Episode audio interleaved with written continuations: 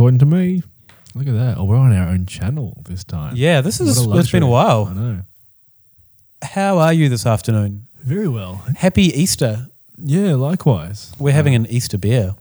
Very uh, appropriate. Yep. So this is uh, hashtag freebie from White Rabbit.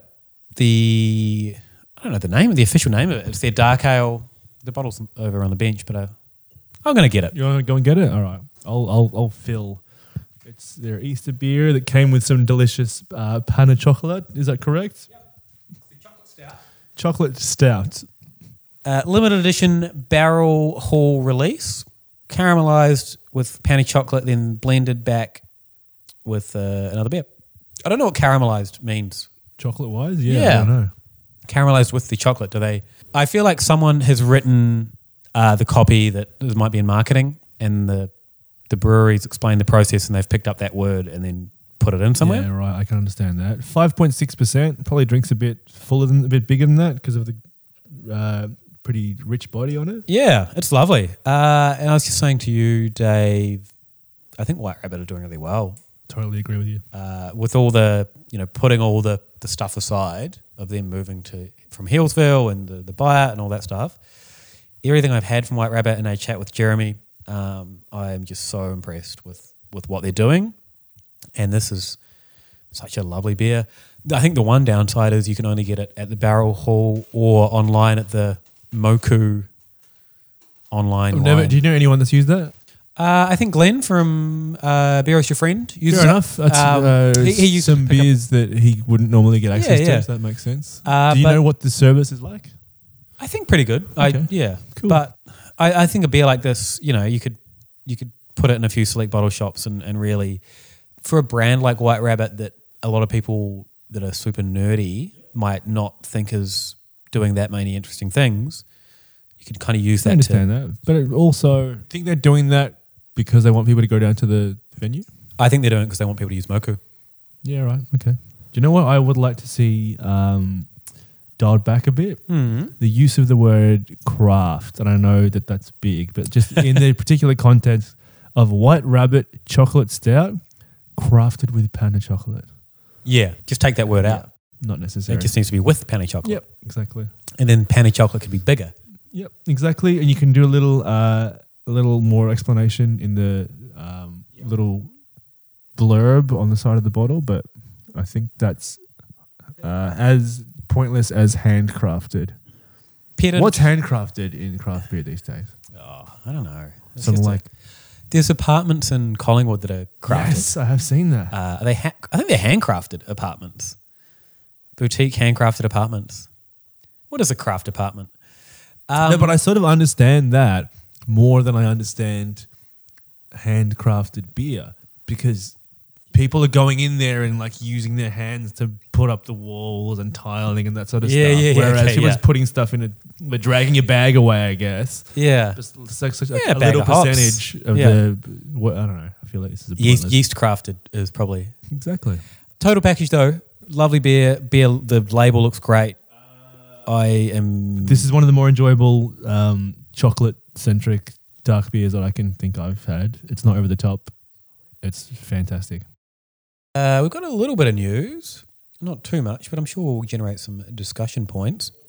Our friends, and I'm sure we've sworn never to talk about Brewdog. Oh, They just keep on escalating, Don't they? Like they started with um, suing people a couple of weeks ago. They started sending cease and desist notices, and there was an open letter from a bunch of punk bands to them. I've actually asked a friend of mine, um, Joe, who lives in the UK, who's very involved in the punk scene, about to to give me some thoughts. He's a, he's an English major. He might even be an English teacher, um, and he you know helps volunteers at DIY spaces, plays in punk bands, really involved in the in the scene in a constructive way. And I kind of want to want to get his thoughts on Brewdog's punk attitude. Sure. Um, Do we need him though? Like, sure. Like, how long is it until the jig is up? Do they change their mo before people realize what's going on? I think they should have changed the MO ages ago. I think they yeah, I, know, I understand that, but they've charged on. Yeah. under that guise Well- with people that aren't really. So what was interesting, uh, they had a throwaway comment in their press release when they announced they were selling 22% to private equity. Same private equity company that owns uh, PBR in the States uh, and a couple of other smaller breweries. And they mentioned that they were looking at opening breweries in Asia and Australia. To me, it looked like just kind of a throwaway pie in the sky comment. But um, I think Brews News picked up on it. And looking at social media comments around that, people are still really excited. Like, well, I also all- remember probably five years ago when on their um, the BrewDog website when they would put out shouts for location ideas for BrewDog bars in the future. And I remember, I mean, invariably people would ask for them in Australia, and then when they would do their sort of collective response.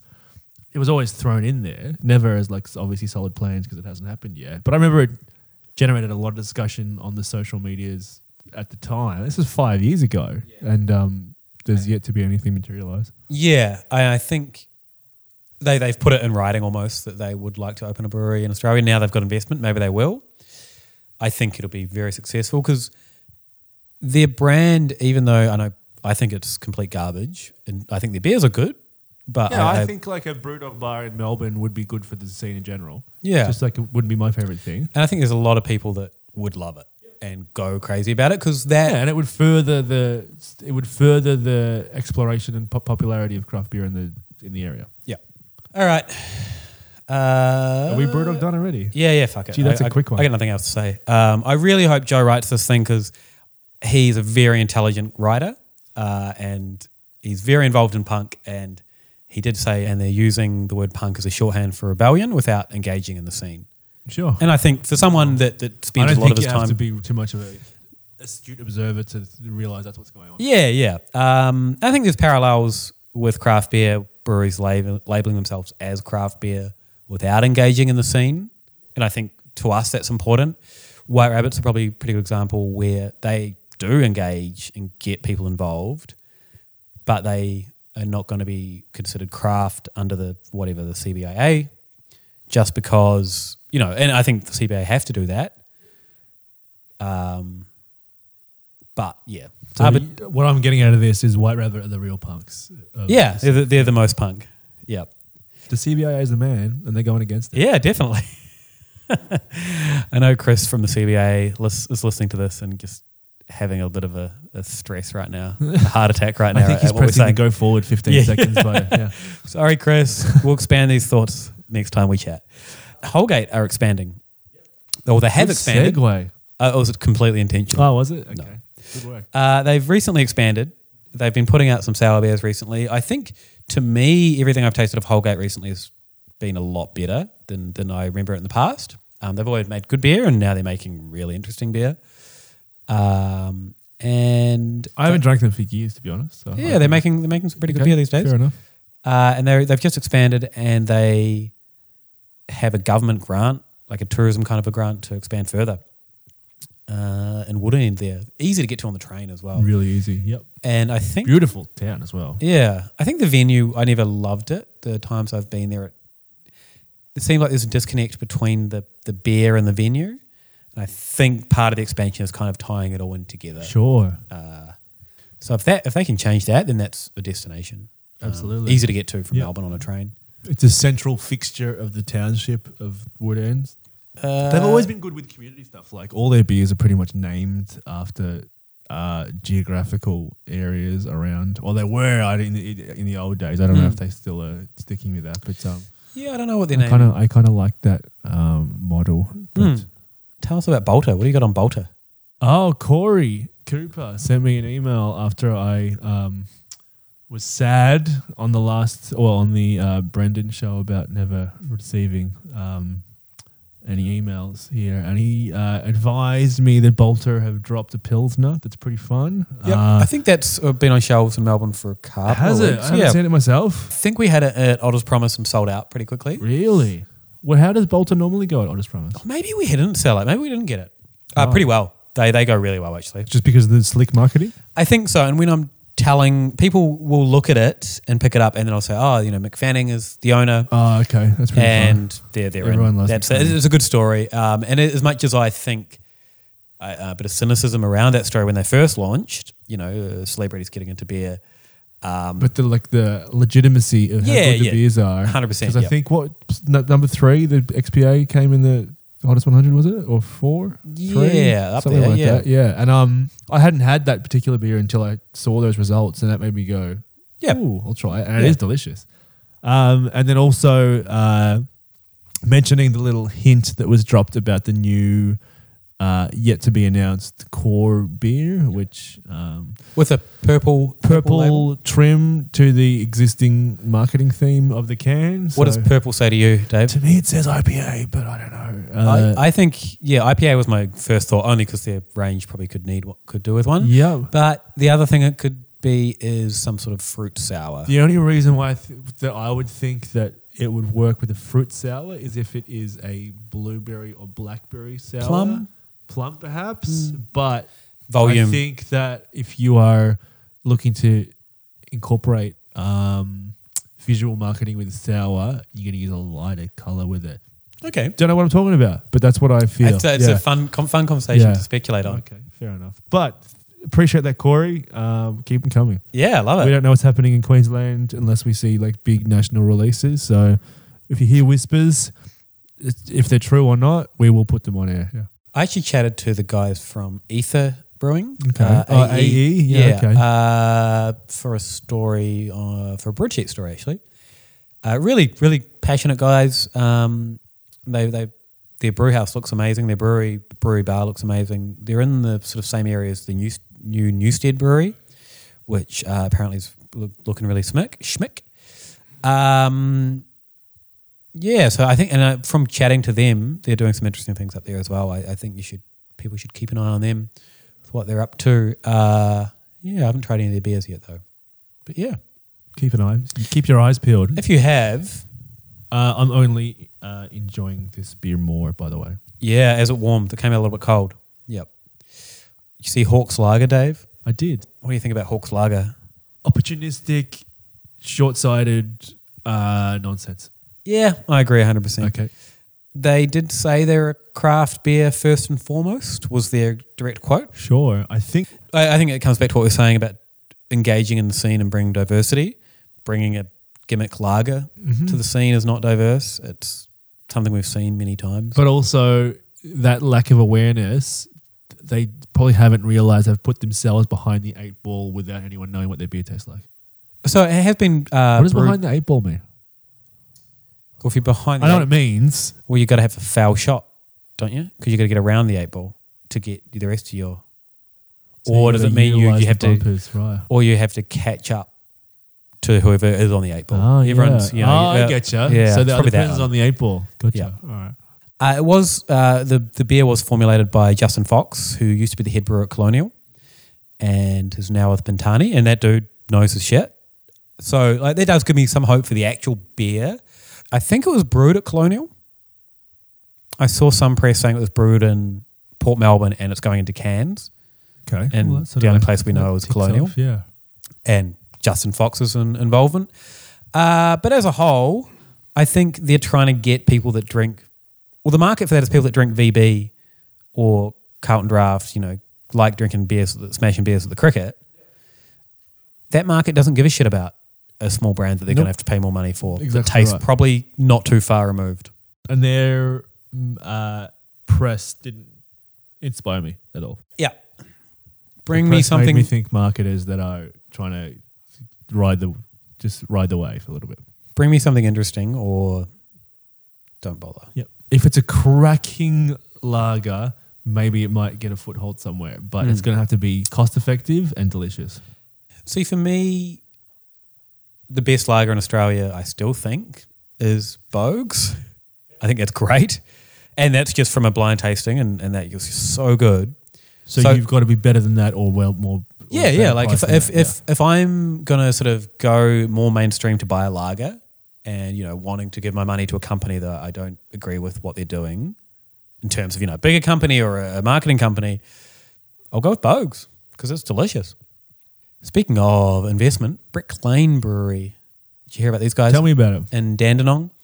Uh, I can't remember who the investors are, but John Seltin is the, the brewer. He was head brewer at Bright Brewery. Um, Then went to Hawkers. went to Hawkers, and now he's he's doing brewing there. Uh, some big name investors. One is Dan Carter. Ooh. All Black Legion Dan Carter. Oh, I didn't know who he was. So Oh, really? Yeah. Oh, he's a fucking champ. Is he? I was a Dan Carter, like who's this young upstart getting in the bloody All Blacks Right. at a young age, kicking Andrew Mehrtens out, All Black Legion Andrew Mehrtens. AM got kicked out for Yep. uh, DC. Can't believe it. Turns out DC is a fucking champ. oh, okay. Yeah, he's yeah. probably probably my, one of my favorite All Blacks of all time.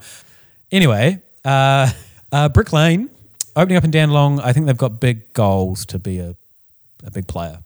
A lot In of what- money going in into what- it. So, what are they? Are they doing a big production facility with? Yeah, I think they're doing a brew Bottles, pub as well. cans? Oh, Uh, not sure pub? what how they're packaging. I think it's in the works. I think uh, that's a very wise idea to have a tap room, brew pub Yeah, in that area. definitely, definitely.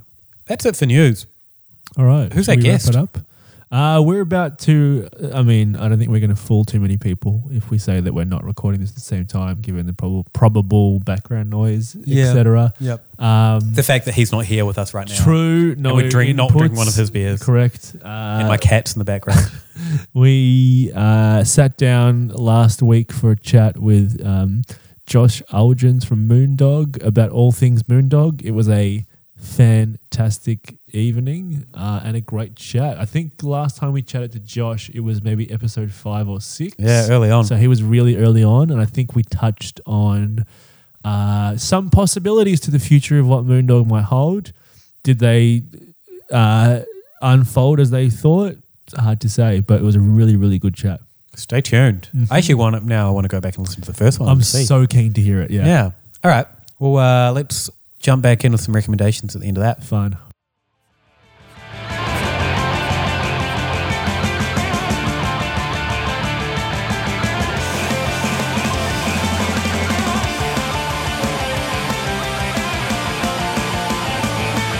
Welcome.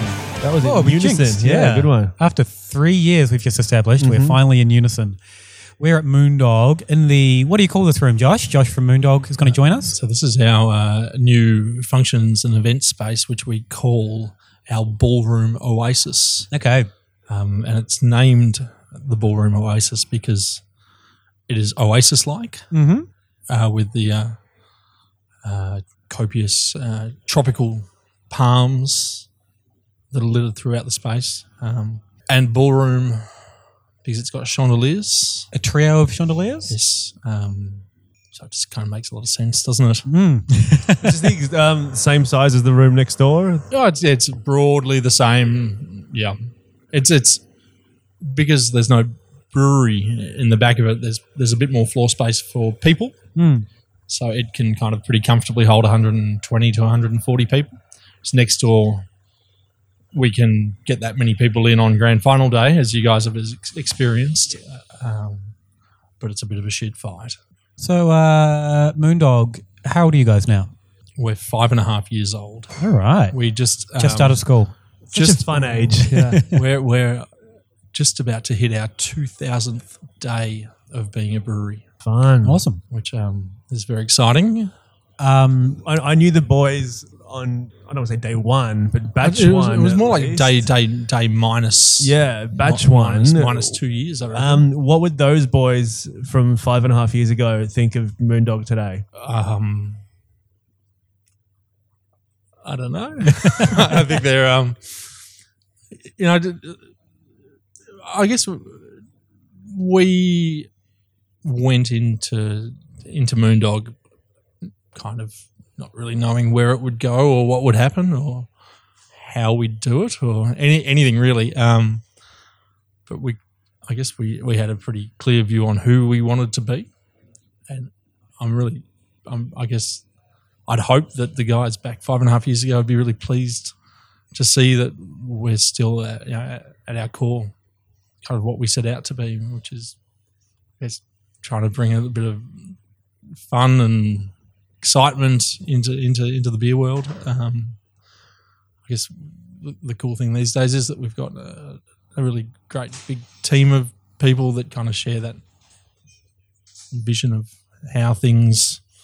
Now, I guess that Moondog way of life, and it's um, yeah, I, I reckon that the guys five and a half years ago would be pretty stuck. I got here and I did notice I was getting introduced to a lot of people who were currently working. And I was like, gee, there's a lot of people around that um, it's probably unfamiliar if you were back in the humble Moondog days, but you've got a pretty good team around you.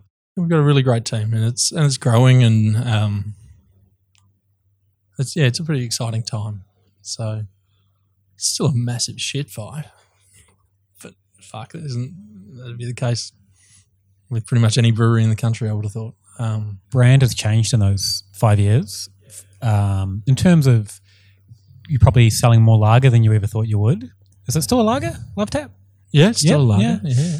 we sell. we- we- You know, we you know we, we went into it. I guess um, into the, the beers that we're making were always changing, um, and they were all pretty kind of boundary pu- pushing. And uh, I guess you know in the last little while, there's um, we haven't made as many of those beers as we wanted to, and it's been kind of a function of um, a lack of capacity as we were building our new brewery. But it's we're right back into the swing of it. And you, you know, you're drinking one of those beers right now, the Del Poca Vista. Um, Uh, what what is the beer? I noticed there's a bit of sourness and maybe a bit of fruit. yeah, it's a f- fruits of the forest wild ale. Um, it's um, got blackberries and raspberries and boysenberries, which I'm very fond of, um, in a pretty tight lactic, hot lactic ferment um, sour beer, and I, you know, I think it presents really, really well. It's um, it's a big beer. It's, you know, for, for that style, it's so it kind of packs a reasonable amount of flavour, and um, it should be a nice beer to to evolve over time as well. Um, yeah, but yeah, we're, we're certainly um, we we did absolutely have uh, a period where we weren't producing as many out there beers as we as we wanted to.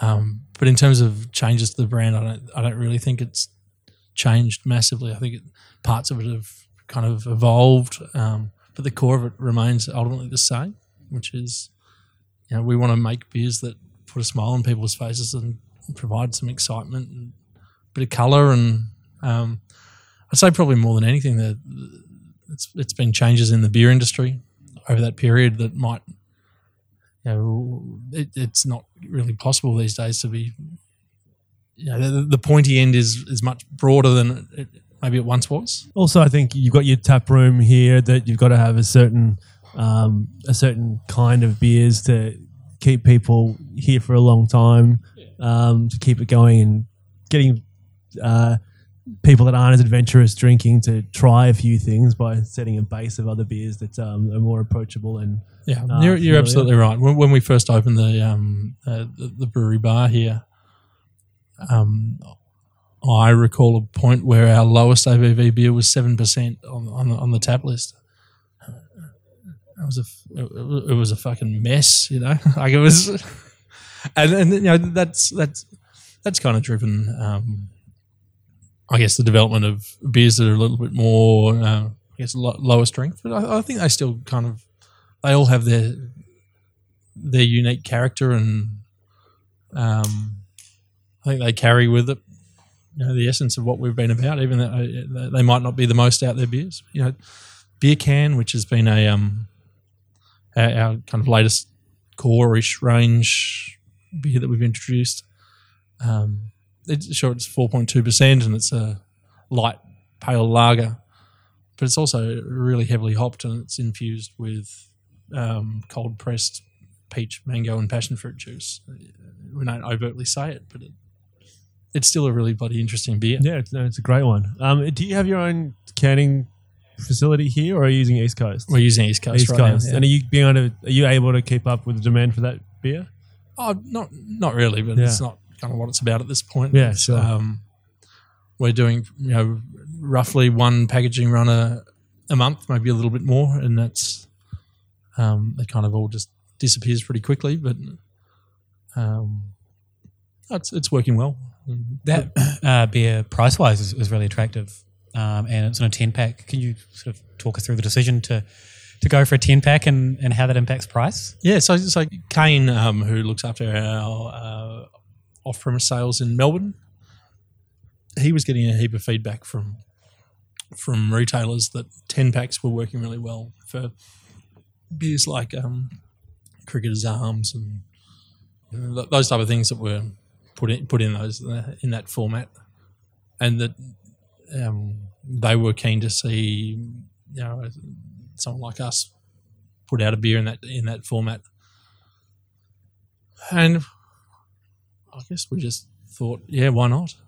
Um, it's not going to. Uh, we, we- don't know how it's going to go. We don't know how it's going to perform. But um, I guess if we make a beer that's pretty cool and delicious and smashable, and we, you know, we, we put a reasonable price point on it, then hopefully it'll it'll go pretty well on it, and it has. It's gone. It's gone exceptionally well. So, did the feedback to get a bigger format package product drive the decision to make the beer, or did you already have that in mind? No, we had the beer in mind. Yeah, right. Okay. Yeah, so um, I think it's an awesome beer, and it's a you know we, we've essentially priced it in line with um, with our other core range beers um, uh, in, in terms of wholesale, and it's yeah, it's gone really well. It just sort of feels like that a lot of the uh, East Coast canning products that brands are using uh, them for are going for that sort of value price point, and they're all selling out really quickly. So it's, gonna, it's causing a demand, and there isn't enough to keep it up. I think it's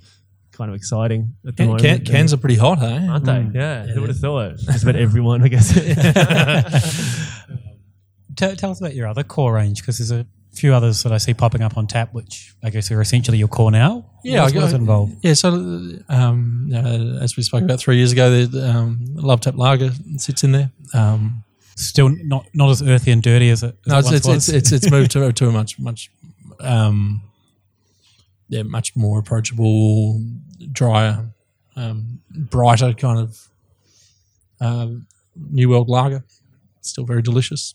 Um, uh, Old Mate Pale Ale is probably the one that's you'd see on tap the most, and that's that's gone really well. It's a it's a it's a great, um, really solid pale ale. Um, kind of more in the different, not not necessarily the same as the pales that you necessarily see these days. More that classic Sierra Nevada or Little Creatures pale, that type of thing. Um, nice, big, rich malt character. Pretty decent, firm but balanced bitterness. You know, not overtly kind of tropical fruit salad hops. More kind of cascade driven, a little bit piney. There is an arms race, I reckon, for that sort of five point eight percent uh, session IPA pale ale style. That is probably a good decision to have something just going under Yeah. that a little bit. Yeah, Yeah, I, I, just think it's a, a really delicious beer, and um, it's uh, it's not a beer that is chasing a you know a, a, a fad or anything like that. It's it's a beer I think that that will stand on its own really well for a long period of time, and that's what we're hoping. Um, I'm yeah, I, I really like drinking. I, I tend to look at what I like to drink as being a pretty good kind of driver for um, what we should focus on. You know, not just me, but the entire team. You know, When we're in the bar, what do we like to drink? What are we enjoying? And it's you know, beers like Old Mate, Jukebox Hero, which is not a beer that we have really, particularly outside of the the brewery that's bar. draft only now, is it? Yeah, draft Yeah. only and predominantly here. So it's, it's I had one before. Best I've tasted it. it's, ever it's- so yeah, far, it's, so it's, yeah. it's tasting great, and it's um, it's just one of those beers that so much effort and um, time and expense goes into making it. It's just um, we're not comfortable packaging it, so we don't.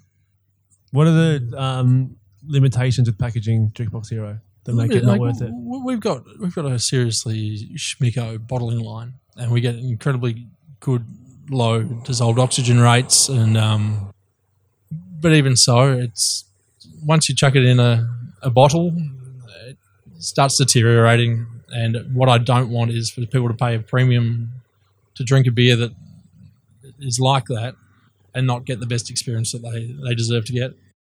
And that's um, chatting to Mountain Goat, for example, they say, said the same thing with their IPA. They, you know, they, they'd get it out on to shelves and it would go all around Australia. And by the time it gets into state or anywhere, it's, it's deteriorating so quickly that, um, and since they've retired that, they've released more IPAs as small batches or on tap. And so I guess that's the same approach for you guys. Yeah, I, I guess it's even a little bit more constrained uh, um, for us in that we're not we're not putting it in glass at all at this point. Have you thought about jukebox in a can? We, we've thought about it, but again, um, until we can be hundred percent comfortable that it's going to hold up, it's just not really. I often push for the plans that I just want. Yeah, Yeah. It's, and it's, I'm it's sure really there's a lot more research behind your reasons than mine. No, no, Because mine is revolves around gimme, gimme, gimme, gimme. It's- it's- so, do- so do mine. and, and um, we all here want to be able to take home six packs of jukebox. But what we we're not going to put that ahead of you know having a beer that works in the market in two months' time when it's hitting a shelf somewhere. Because that that's kind of it's the pits, isn't it? When Yeah. Oh, no one like. There's no worse feeling when you open up an IPA and pour it, and after one sip you go yeah, disappointing. Just yeah. got a six pack of this and I Yeah. don't really want to drink it anymore. yeah, And it's an IPA and I can't use it in cooking because it's just going to be bitter as hell. yeah. Tell us about the new brewery. Uh, quite a big expansion for you guys Yeah, recently. it's, it's been something that's kind of been on the on the cards for a long time. Um, we kind of, as you guys would have seen, um, the the original brewery is is um, you know, it's something that we pulled together from secondhand bits of stainless over time, and it's um, it's been a fantastic bit of kit, and we've made a a lot of pretty delicious beer on it.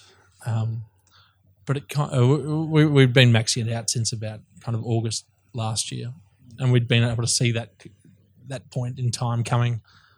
Um, so it was really important for us to to find some kind of solution to that. Obviously, expanding it, um, our capacity was one of the options. Um, of course, we could have outsourced some of our production, um, but we we don't want to do that. We've never really had an interest in doing that. Yeah, it doesn't really feel like a moondog thing to do. To No. be honest, yeah. Um, and, I, you know, people can do whatever they want to do, but it's not it's not for us. So the the choice that we had was um, build a big brewery, and we were very lucky to to to to come across some some secondhand kit that um, uh, up in Griffith were getting rid of, and um, it happened to fit perfectly inside the the factory that happened to come up for rent at exactly the right time, and like a lot of stars kind of aligned, which was which was awesome, and um, it's taken a, a heap of effort. how, how big is it? So it's- we're running at about fifty five hec right now, Wow. um, Which is puts you up there with some of the biggest in Australia, right? Maybe for brew length, probably not for total Okay. output. You know, that's, that's, but you know, we're, we're running it. We're running it a lot, um, and there's a lot of um, uh, a lot, a lot of opportunity to you know, just keep on putting out more and more beer from it. It's it's quite um, a flexible system. It's it's it's big. So it, you know, right now we're kind of running it uh, two double batches a week, maybe a little bit more, sometimes a little bit less. Um, but it could pretty comfortably take us up to you know, running five days a week, three or four batches a day. So there's a lot of kind of um, opportunity to kind of grow with it without having to worry about a further expansion or brewhouse expansion. And the space in that warehouse is pretty big, isn't it? It, it, It fills up quick. it's filled up Yeah. pretty quick. We're, we're, we're hopefully um, Have you seen the warehouse, Dave? No, I have. Oh, I got photos sent to me when you first got your brewery set up. Yeah, I thought, right, yeah. Jesus, these guys are official. it's officially um, a pretty fucking ridiculous big brewery.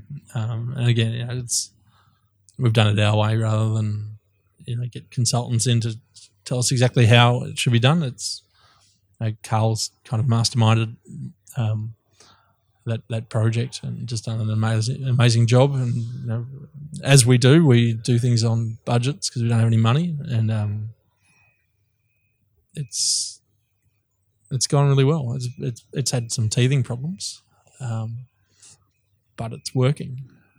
And, and I, the beers coming that's coming out is tasting better than the beers ever tasted before, and um, uh, we're just constantly making improvements, which I'm really happy about. Are you brewing all core on that brewery? Uh, we're brewing uh, the beer can, Old Mate, and Love Tap on there. Because the one we didn't talk about from the core is Oh, Mac, Daddy, yeah, Mac Daddy, yep. Which is um, you know, it's kind of the sleeper in the in the bunch. It's um, it's absolutely delicious. It's a fantastic beer. It's um, so, yeah, it, it's not a hugely popular beer in summer, but it goes really well in winter. So it's just a beer that we're, I guess, we're really proud of, and it's different to kind of anything else out there. What is it? It's a dark ale. Um, we call it a dark ale. Essentially, it's a dark pale ale with a really lovely. Um, it uses um, crystal hops, uh, and it gives this kind of almost melon kind of character. It's uh, just delicious. It's um, not overtly roasty, or um, it's it's just nice and balanced. And uh, we can drink one shortly if you'd like. I'd love to drink one. We're surely, um, yeah. we're old mate and Mac Daddy, uh, Adrian McNulty beers. Yeah, um, look, uh, Adrian does a heap of our uh, of our kind of beer development. He's he's fantastic, and he's just moved into a new role, which is yeah, really that's what I was sort of getting towards. Yeah, what's what's So, how's his I- role changed? Should we, do you want to take take a break? Is yeah, that let's what you're take a getting break at? and uh, then we can talk a little bit about Adrian. Enough. I get Uh, carried come away. back. Yeah. Yeah.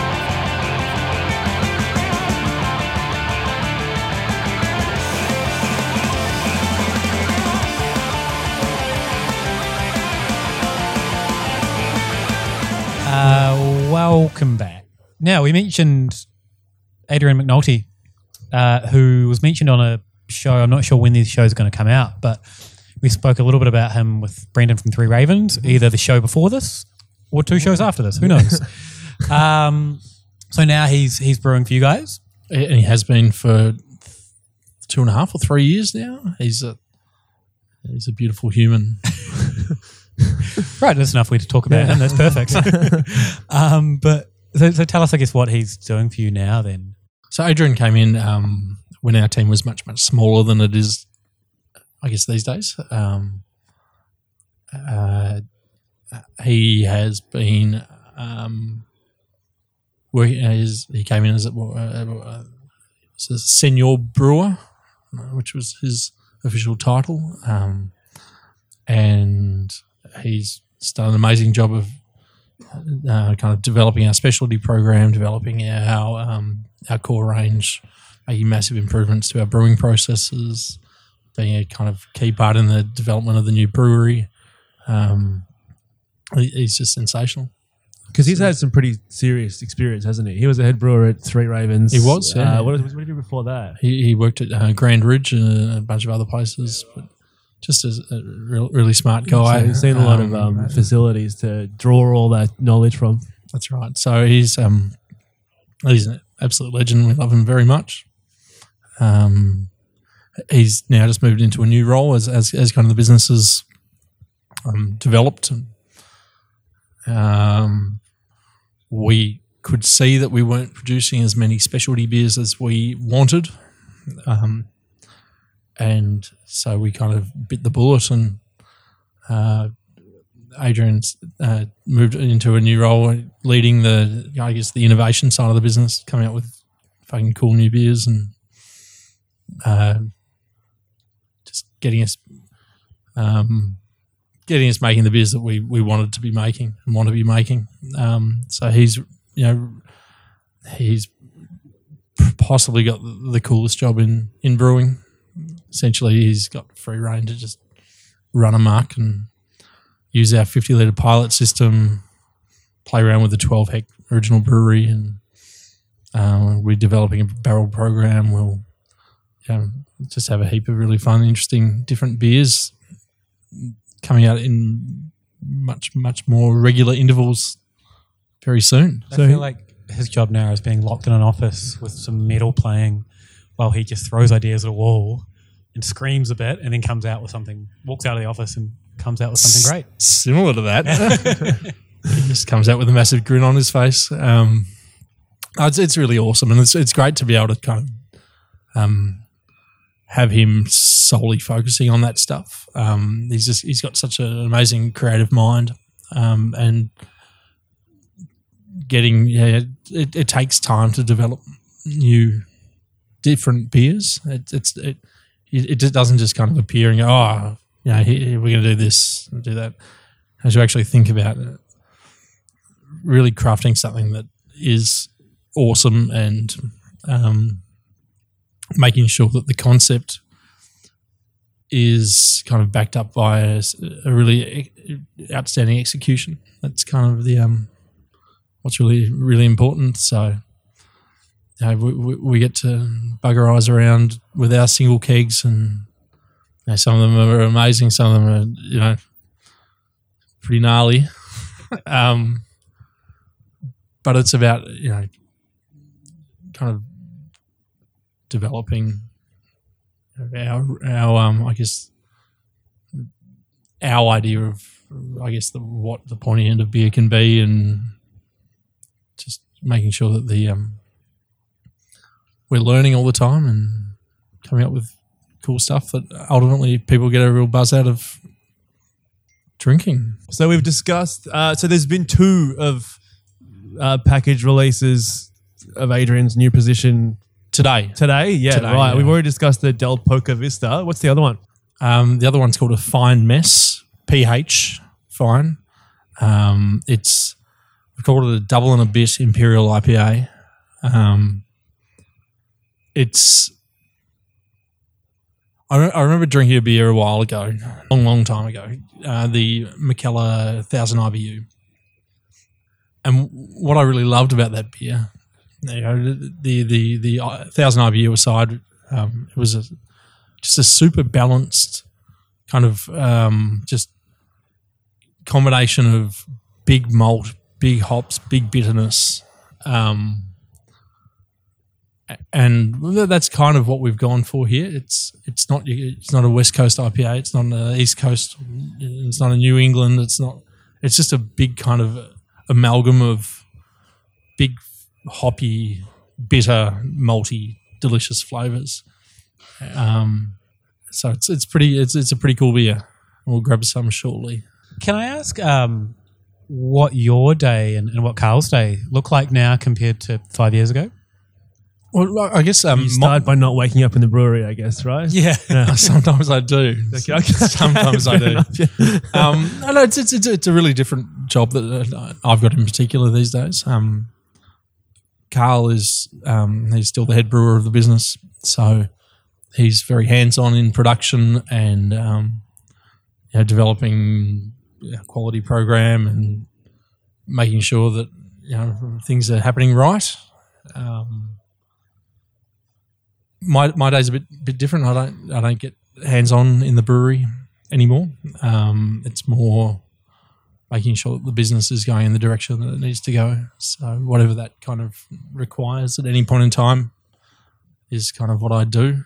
Um, you know, we're, we're, we're uh, really excited that we've got a uh, we've got a new guy coming on board as our head of sales, which is very cool. Um, Mark Waghorn, who previously worked at um, Mountain Goat, uh, um, was with them for six years, and someone that we've got a huge amount of respect for, um, and really excited to have joining the team. How does that change your day having someone like that on board? Well, it, it, it'll make a massive difference because our sales team will have someone that can kind of devote their full attention to what they're doing. Whereas right now, I'm, I'm kind of a 20% sales manager, 20% marketer, 20% finance guy, 20% GM, 20% looking after Tessie, my dog. She's very cute.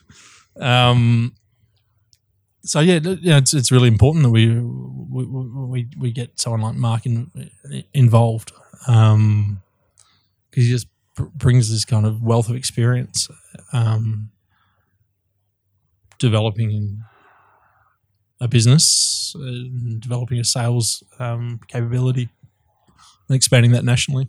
Things, people like that that have, I guess, seen, you know, somewhere like Mountain Goat, which is was quite a big operation even when, when he left. Um, that kind of almost, for lack of a better word, middle to senior management kind of people that, that are across that is, is you know, having someone that can do those kind of things day to day is, is probably pretty important, right? Yeah, it, it, a, big thing for us is that realization that you can't do everything yourself, and that your skills only extend so far. Um, and in my case, don't extend very far at all. Um, you know, the, the, the way that we, we, we develop this as a business um, is getting people that are, are passionate and skilled and experienced and bringing them into the fold and letting them do what they do. Um, you know, I, I think we've got great products and I think we've got a great message. Um, and I think it's something that can really resonate with people. And I think in, in Melbourne, it, it's it's gone really well, um, and it's certainly developing and growing. Um, but outside of Melbourne, we don't really have much of a presence. Even even kind of rural Victoria, we've got stuff all anywhere. Um, so it's just ha- uh, about how do you do that in a in a sustainable way, and how do you do it without fucking it up? And you know, someone like Wags can come in and do an amazing job of that. Yeah, right. I guess it's because like the connection to your brand is so heavily tied down in Melbourne. It's got to be just tough to replicate that. Yeah, outside. it's going to come with its challenges. Uh, There's no question about it. But you got to try because we we really do believe that we've got something that people will really enjoy. Um, it's we're we're working really hard on making sure it's something that people really enjoy. Um, and so we've got to give ourselves every opportunity we can to to make that work outside of Melbourne. Yeah. So, with that in mind, what what does the future look like for Mount uh, for Mountain Ghost for Moondog? You've spent a lot of time at Mountain I have spent a lot of time. I need, even need to go back there again. It's pretty wonderful. Um, yeah, well, like you know, you obviously going to be looking outside of Melbourne, and and then say in two or three years' time, where do you want that to be? I, I, I want Moondog to be, uh, I guess, as prominent a beer, um, a business and brand and um, in Australia as I possibly can. It's, you know, we, we want to keep on growing it, and we want we want people to to love it, and we want people to to enjoy, you know, grabbing a slab of old mate and taking it to a party and then grabbing you know long necks of Del uh, Del Poca Vista and trying something new and we want people you know taking Splice of Heaven four packs to a to a dinner party and saying how cool is this it's you know we, there's just so much there's so much development still to happen in Australian craft beer and we really want to be a massive part of that Just on that, um, these are the first the two uh, new beers, Del Poca Vista and a Fine Mess. are the first ones going into that long neck format. Um, what's the plan with that? we just we wanted to make sure that when people are um they buy a six pack of old mate. It, it felt in the 330s that maybe it was too easy for them to then go to the shop and grab a bottle of perverse sexual amalgam and maybe not get something that they were expecting. So just making that kind of separation quite you know, quite visual separation of the different tiers i guess for want of a better word in our product range sounds all very wanky and I don't know. No, but No, I guess there's, there's a lot of part of it is, if, you know, I- I- Tallies are fucking sick. Yeah. So I like that more than anything else. But I mean, yeah. there are brands that will consciously split off their you know experimental stuff from their core stuff as under like Stone, for example. You know, they've split off a lot of their stuff as the arrogant bastard line and, and that kind of thing. So it's kind of that giving people a divide in your brand kind of a thing. Is that is that the reasoning? yeah, well, like it, it, it's still absolutely um, fundamentally Moondog, and we're we're not trying to make it something different. You know, we're quite simple in who, who we are, and we don't kind of compromise that. Don't um, call yourself simple. You're, you're a complicated bunch. it's- I'm reasonably simple here. um, not a huge amount of thought goes into these things. Okay. you know, it's, it's it's it's more. It feels like the right thing to do. It feels um, like it's gonna. No, I can understand that because I was always a huge champion of the, uh, particularly with brand like Moondog having a, a universal 330 ml format because you could get a 11% barley wine or some weird 8% bock all in the smaller formats, and there was a low financial risk associated with it. But I wouldn't have bought a six pack of anything. So I can understand why you'd want to differentiate that so you can make it an attractive way to go with a six pack offering and a single one. Very Yeah. much, yeah, mainly about not confusing people. Sure. I think that's what, kind of what's important. And also there's a lot probably of mainly late more lately with these more accessible um, six to ten packs, Hmm. I'm more likely to buy one of those and then one or two of other format beers. So that probably works in That that Pretty completely nicely, yeah. feels like the the future for for as a consumer going into a shop and buying a, a six to ten pack of something cheap in a can or not cheap, but Just like you know, good in a can, reliable. Yeah. and then one or two fun things, and then you, you power through your cans and then have something fun to finish the night on. That's and that's kind of where your range now is. yeah, I think saying. so. Yeah, and it doesn't mean we won't change it in the future. You we've only just started. You've said it on microphone now. You can't change Yeah, it. yeah. um, yeah, we'll, we'll see how it goes, and hopefully it goes really well. Um, the liquid's really good. Uh, that's doesn't really matter what the glass looks like. If, uh, but you know, I, I really, I really back the the beers that we've got, you know, coming out, and um, Adrian's got the time to be able to make sure that the specialties that we're developing and putting out there are, are bang on. when you say the liquid is good and that's what's important, it just does remind me of three years ago when we talked, and I think it was an off mic conversation talking about cans. We were talking about a particular barley wine in a can, and I you said you said to me, just a vessel.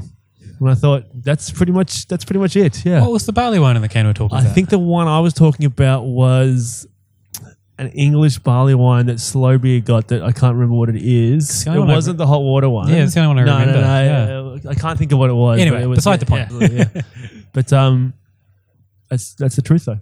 But there, you know, there's conveniences that come with cans, and there's aesthetics that come with bottles, and there's all kinds of that relatively ancillary stuff that you know, doesn't really mean that much unless it's a, a really great beer. When you crack it and you really enjoy it, um, and that's you know like some of my favorite beers only come in 750 ml bottles and they're green green bottles and Qingdao. yeah yeah, Yeah. does that come in 750s I've been a sucker. yeah Three thirties. Yeah. um, whereas you know 90% of craft breweries would say a 750 ml green Yep. bottle, bottle is a sin for the beer but you know it's kind of the liquid inside's good in it and also they they don't have any hops in them so they don't get skunked but you know that ruins the metaphor really you mentioned perverse sexual amalgam that was probably one of the early sour beers in australia uh, Packaged at least. Yep. packaged yeah, i can't remember the, it was the many first beer that we ever brewed. It wasn't the first beer we put out, but it was the first Really? beer we ever brewed. Have you brewed that recently where does that sit in your range Uh, i guess for listeners that's a dark we roughly do it plummed once. Yeah, plum uh, cherry. uh, We, Cherry. It used to be cherry plum um, uh, that we picked from my mum's garden. She used to stew, and That's we'd right. pull that. Yeah. Um, yeah Remember one year that you didn't get to brew it because the birds got to the The, plums. the, the birds ate all the plums. What a good story. Yeah. yeah yeah It wasn't that great a story at No, the I time. guess It not, was but just no i think I, I think i used it on tweet, twitter as like this is like craft beer is this and um, that- that- that- yeah, it's a really awesome beer. It's um, I, I think we'll probably we'll rebrew it maybe once every two years now. Um, but it's it's just a super cool beer, and it's it's that's a beer that still really comfortably sits at the pointy end of anything that's happening these days. So. I've still got a very old bottle of that sitting somewhere. I'd be keen to see how we do it. Yeah. It, it, I, I, I you had, had one, one? I had one pretty recently. Absolutely banging. Really? Really? Okay. Yeah. interesting just just really really sour, abrasive in its sourness. How um it's your uh, partner it'd be the off. second batch is the one that I've got at the moment. How old was, would that be now, do you think? That'd have to be four years old now, Okay. four and a half years old. Because then I think the year after that you m- didn't get brewed because of the bird incident, because of Birdgate, and then you brewed another one after that. So I've got those two that Yep. I might have together and just to see how they go side by side. Yeah. They're they're cool beers. They're really cool beers. Well, just speaking of side by side beers, maybe we should. Oh, we're not going to do it on mic, I don't think. But um, one of the flagship of Moondog has been Black Lung. How's have you approached that, and what's the what, what does that look like now? It, it it looks exactly the same as it always did, which was you get to around about April, and you're expecting kind of a July release, you need about three months of barrel aging, and you freak out and you go, "Fuck! What what what barrels? what barrels can we get?" What is Black Lung? Black Lung is a smoky stout. Um, it's a pretty big, bold. Uh, was it? It's an oatmeal stout. Uh, it's got a heap of oats in it, um, and it uses a big chunk, maybe 10 12 percent um, of the grist as um, heavily uh, peated distiller's malt, uh, and then it's aged in a different barrel every year um, for each different kind of iteration of it. Um, and I, I just love it. I absolutely love that beer. Um, so it comes out every year? every year. Yeah. Yeah. So it comes out in July every year. Nice. Um, it's Can you indulge me and take me back? The first time I remember Black Lung being used as a name, if I'm not mistaken, and I could well be, I believe it was an imperial porter brewed with chilies for your Good Beer Week, where you released several different beers across different venues in the first Good Beer Week. it's it's close, but Black Lung was absolutely um, released for the first time in that Good Beer Week, Right, and it was put on at Josie Bones. Oh, right. Well, whatever the tap house the beer Tap was, House was what had the thinking cocksock and ball knocking must have been what it Chipotle was. stout. And that was magnificent. Yeah, we, I'd love to do something more with Chipotles.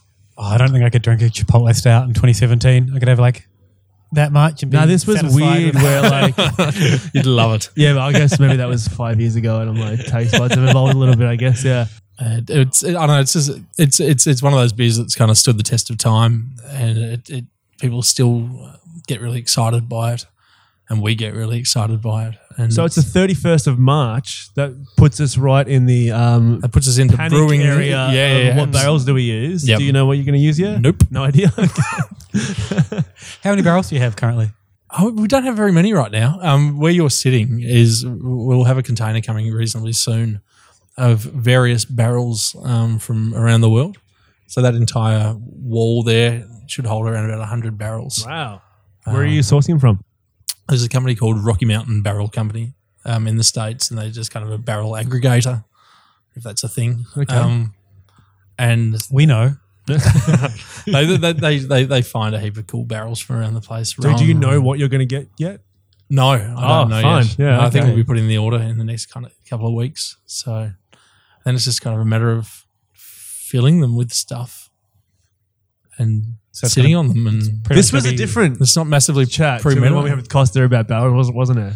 You Yeah. just get barrels and fill it with stuff. Yeah, I think we yeah. had- I we, think we spoke to two Costa about barrels, and Yeah, he, okay. he went into um, in particular regions of France, and particular Coopers, cooperages in France, and, and that kind of um, minutia of, of that kind of thing. Um, so, how do you know? Do you do do you know that much about barrels in terms of that thing, or are you just I certainly, I certainly don't.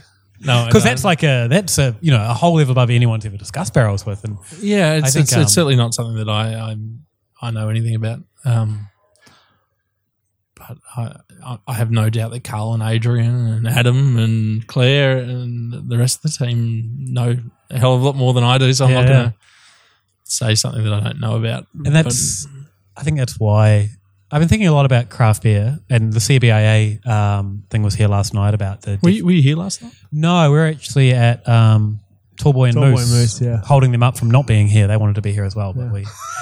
um, but the for me, I've been thinking about it a lot with you know Lion pulling out of the, the cold craft beer thing and the definitions changing.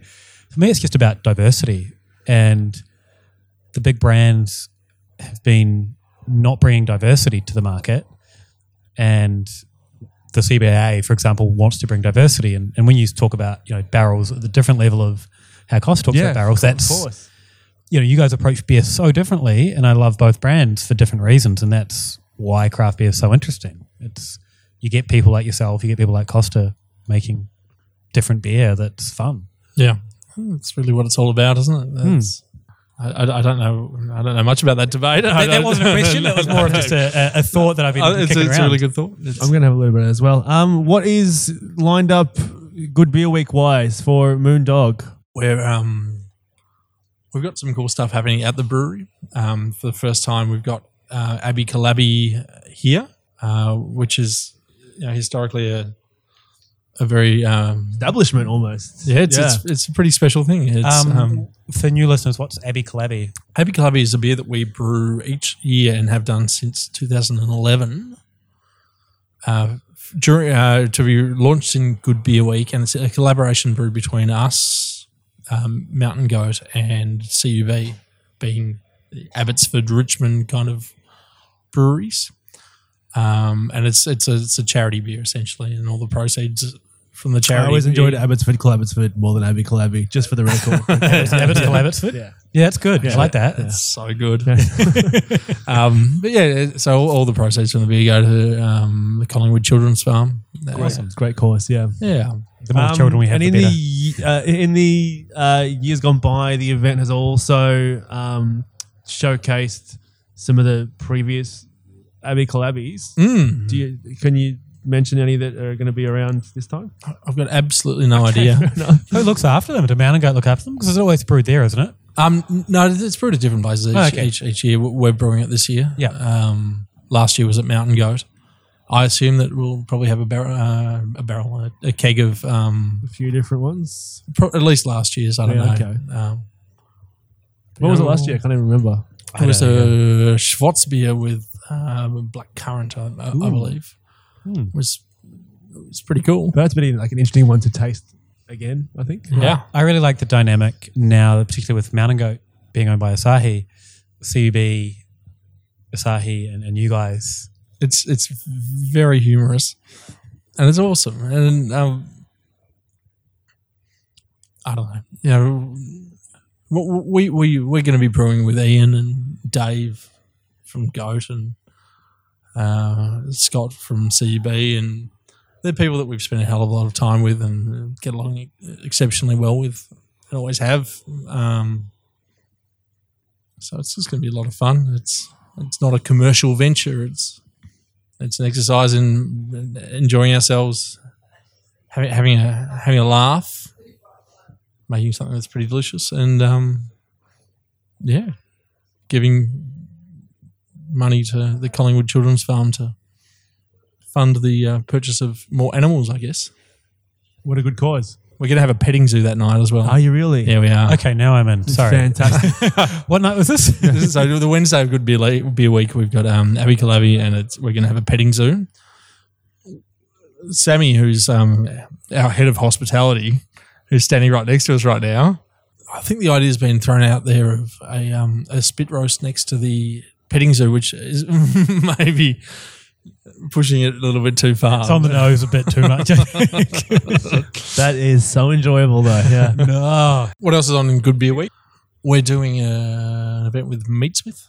Um, With who? Meatsmith. Meat Smith. Who are Meat I had some cured beef, some Meat Smith cured beef the other day. Oh, no, sorry, that's a different place. I'm thinking of. Give me a on. shout out. Do it.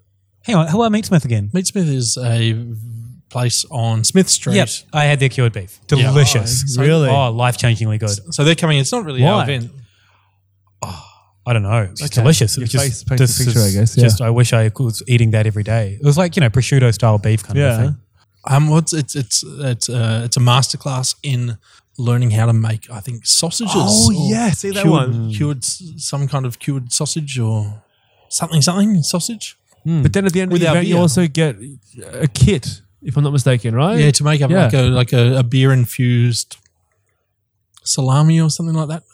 I don't know. It sounds pretty cool. Yeah, it Yeah, does. yeah. I was talking to my girlfriend about um, events we could go to, and that one came up anyway. And we're talking about the cost viability of it, and then we're like, "Oh, but at the end, you get your own stuff to make your own. This is perfect." Yeah, So we might be along to that one. Yeah. yeah, yeah. What's the Is cost that of is that one? at meets? Uh, uh, is that at Meatsmith or is that It's here? here, so it's a Meatsmith event, but they're using Using this yeah. Okay, fair enough. site. For I like that. I, I like that. Another a non beer thing is going into a brewery for Good Beer Week. Like I think it's pretty. it's a pretty reversal of how it wonderful. works, right? Yeah, I, just- I, I, I'm really excited by it. So, Yeah. um, Yeah, it's a good one. I think it's actually being done on the production brewery floor, not on the floor. You know, you wouldn't want to be there. not when you're making food, uh, you know, small goods. but it's um, yeah, it's actually inside the production brewery, which will be very cool. Um, what else have we got on? Uh, a heap of things, I'm sure. Um, If you go to goodbeerweek.com and search Moon Dog, I'm sure you're going to find One word or two words is Moon Dog? Uh, it's two words. Okay. It's definitely two. I always get that Sometimes wrong. it's seen as one yeah. around the place, but that's okay. We're pretty relaxed about most things. Try not to get too worried about. While we're on the topic of that particular week, Gabs. Yep. I assume you're submitting a beer for the festival. We are. We've got an incredibly large Belgian ale that's going into it. What does incredibly large mean? I, I think Adrian said something around the 18%. All right, Mark? that sounds like Muno to me. Okay. I've seen larger. Yeah, absolutely. Me too. um, th- that, that'll be fun. It's, um, it's, it's always an amazing event. There's lots of cool beer. It's- yeah, Are you still enjoying being a Moondogman? I absolutely fucking love it. I'm completely pooped, but I think that's my baby's fault. Um, but no, it's it's fantastic, and it's it's changing, it's evolving, and I'm changing and learning stuff, and it's I don't know, it's it's it's it's a real pleasure, and it's it's just the beginning. You know, we're just we're really just starting out now. But I think you're still like maintaining your fun, uh, your fun angle, but you're also growing a really, really strong brewery brand behind that. I think it's really exciting for you guys. we're really trying, and uh, Yeah. you know, we've we're, we're, we're working immensely hard to make sure that the beers that are coming out are absolutely, you know, world class to the extent that we possibly can. Um, you know, we're, we're This is probably a late juncture to bring this sort of content up, but um, you were featured in the article about the um, brewery. Maybe I think exploitation is probably a hard word, but that Kerry Crafty McBride put together. Um, I think the only named brewery of that whole uh, article was Moon Dog. I think because of your incredibly positive practices. Did you get any reaction to that from that article? we didn't get any reaction, but it's um, I don't know. There, there's a lot of breweries that do exactly what we do, which is respect their employees. You know, see the people that work with us as kind of fundamental to everything that we do. Um, it's, you know, it's there's nothing that we're doing that's amazing. We're just by and large following the law and making sure that we, we look after ourselves. You know, it's it, it, I, I think it's just a mindset thing. We we, we we we really care about the people that work with us, and probably the, the most satisfying thing that for me personally about Moon Dog is that we now have twenty something people that you know are working with us, and that we you, we provide their income and allow them to feed their families and pay their mortgages and go on holidays and all that kind of cool stuff. And I think that's really awesome. It's um, it's really satisfying that that's kind of a thing now. Um, yeah. Thank you for joining us. Yeah, on that good note, how do people keep in touch with all things Moon Dog? Uh, at this stage, I wouldn't necessarily point people towards www.moondogbrewing.com.au. That's been the same for like two or three years. Oh, look, Don't doing, we're, the doing, we're doing the we're doing the best that we can. I think there's a uh, is, is, is, is there still a link that says what's in the tank now, and it's probably Skunk Works or something like that. no, I think we've just got we've just got Just a, a um, static page. Yeah, it's just a static page. Yeah, look, it's um, it's about different different focuses at different points in time. Um, you know, Facebook's a great spot for uh, know, Moon Dog Craft, Craft Brewery on Facebook, uh, Instagram, the odd retweet. Mm, the old RT. Yeah, There's RTs going on. and, and I, I guess I'd just say if, if people can come down to the brewery bar, it's probably the place where you'll get a best sense of what this is all about. hours like? Uh, Wednesday to Sunday from 4 p.m. till 11 p.m. Monday, uh, Wednesday, Thursday, Friday, and then midday till 11 p.m. on Saturday, midday till 8 p.m. on Sunday. Still getting that free popcorn? Yep. All right. It's good. What more do you want? Yeah. Josh, Thank pleasure. you so much. Thank you very much for your time.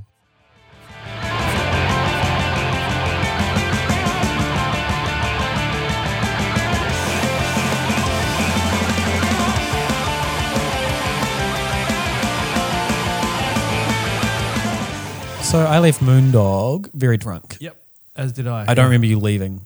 Uh, no, well, I had a very very quick uh, Uber pickup. Like, Yeah, I oh, that's it, it right, just- yeah. it, it was there, so I had to um, shuffle off very very quickly. But Did it you was miss the tequila typically- shots?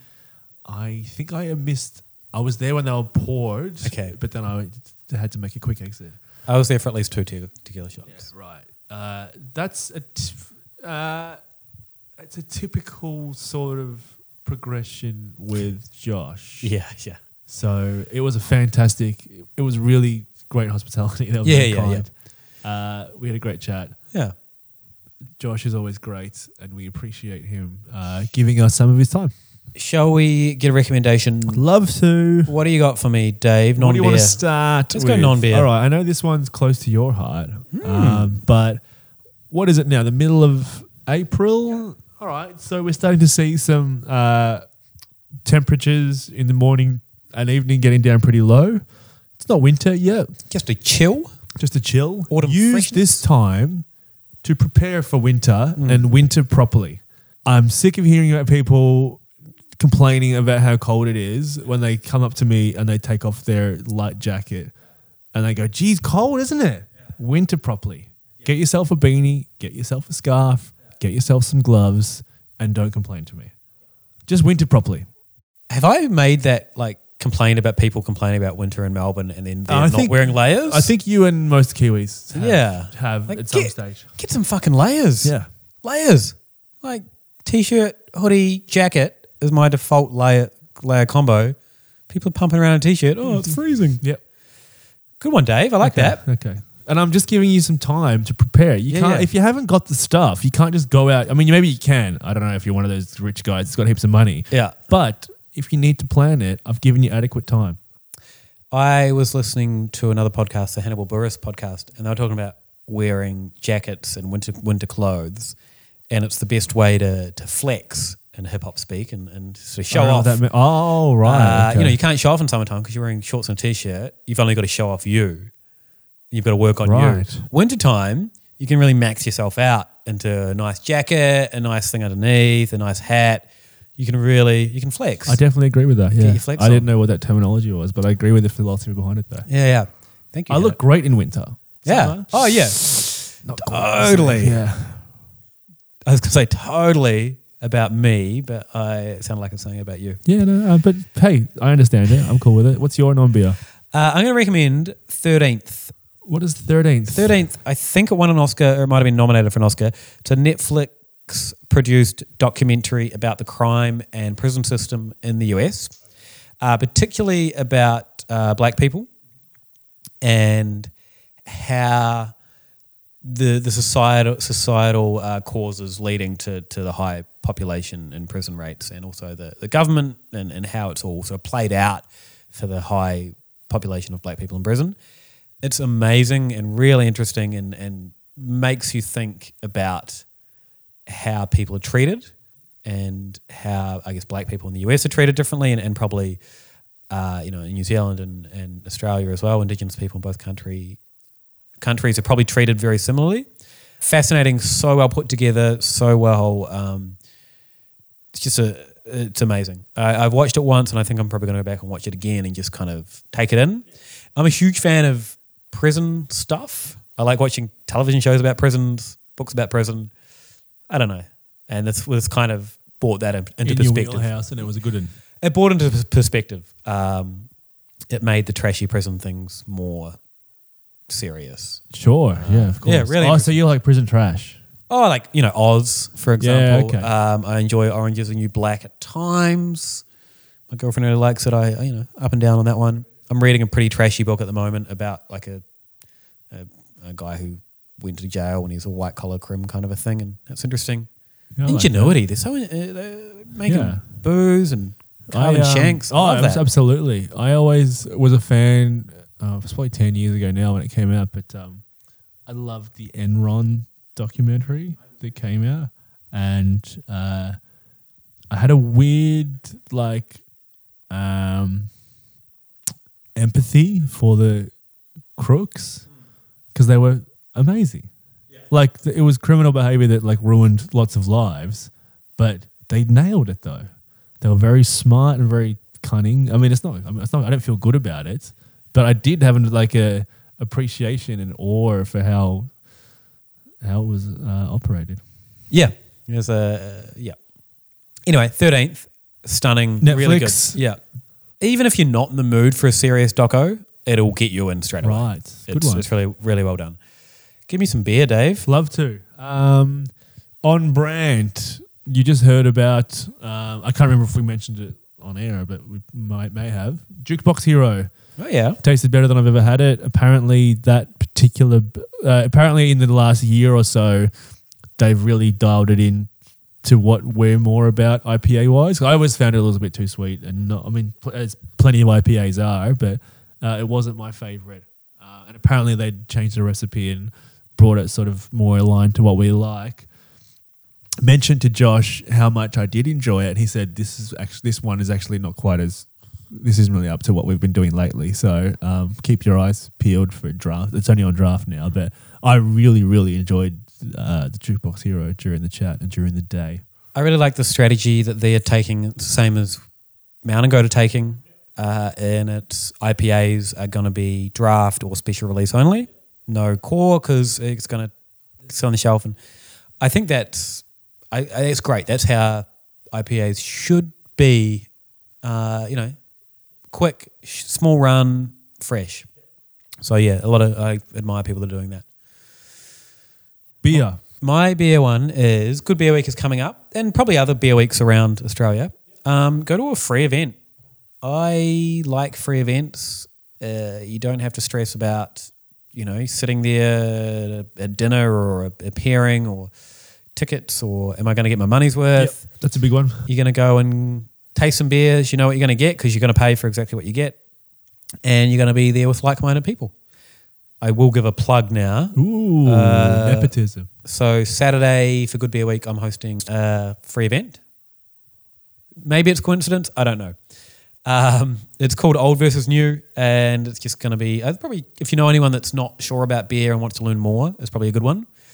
Uh, and we're also doing a marketing talk with some um, with a guy from Colonial, with Danielle from Two Birds, another social media guy. If you're interested in branding and marketing, if you run a brewery or work for a brewery or you, You run a bar, probably get um, some pretty good nuggets just for business. Uh, yeah, business in marketing. general. Uh, we've got absolute guns on the panel. Um, you got to reserve your spot for that one. I think the Firestone Walker one I'm hosting is sold out, so too bad if you missed out. I'm not sure about Ken Grossman from Sierra Nevada. I think it's Wednesday at five thirty. But these are all free. These are free things you can do. Yeah, and Uh, Good Beer Week's full of them. So yeah, yeah. There are so many tap take. Like when I get some spare time, I'll just be heading to my nearest tap takeover yeah. And It tickets and might, beers. I don't know what the sort of damage. I mean, I probably do quick freight for a Good Beer Week, but I'm pretty keen to check out the Portland Yeah, at Catfish. You got some Breakside. You got some. Um, oh, Breakside do a delicious spice beer that I really like. Really? Well, it's just it's it's breweries that you don't see, Yeah. but you know it's a hotbed of activity though. So And Commons. Did we mention Commons in the last episode? no, uh, maybe with, with maybe off Brendan, mic. I think we did. Off mic or on mic? I can't remember. Anyway, I think, I think it was on mic. Yeah. If you can get some Commons beers into you, then you are doing well for Good Beer Week. yeah. Where can we find you on the internet? uh, at Melb Dave on Twitter and Instagram. Uh, you can, as Corey Cooper did, and I appreciate it, send me an email at aleofatime.com. Send us your news. I'd like to know one other thing. Hmm. Does anyone follow our recommendations? I, th- I know a couple people do on Twitter. but Right. I would like to. I'd love to know more, more about that. the If- most successful one. Uh, even if you hate one, Yeah. I'd, Oh, love some, yeah, yeah. I'd love some feedback on some recommendations. Luke recommended some hip hop and it was fucking garbage. Uh, or anything, Man, I'd anything. love to hear I'd that. love to hear it. Send Yeah. us an email, send us a tweet, uh, give us a bit of recommendation feedback. Where do we find you? uh, at Ale of a Time everywhere. And yeah, I think that's it. Luke at Okay. aleofatime.com. Um, rate us on iTunes. Thanks a lot, Dave. Thanks, buddy.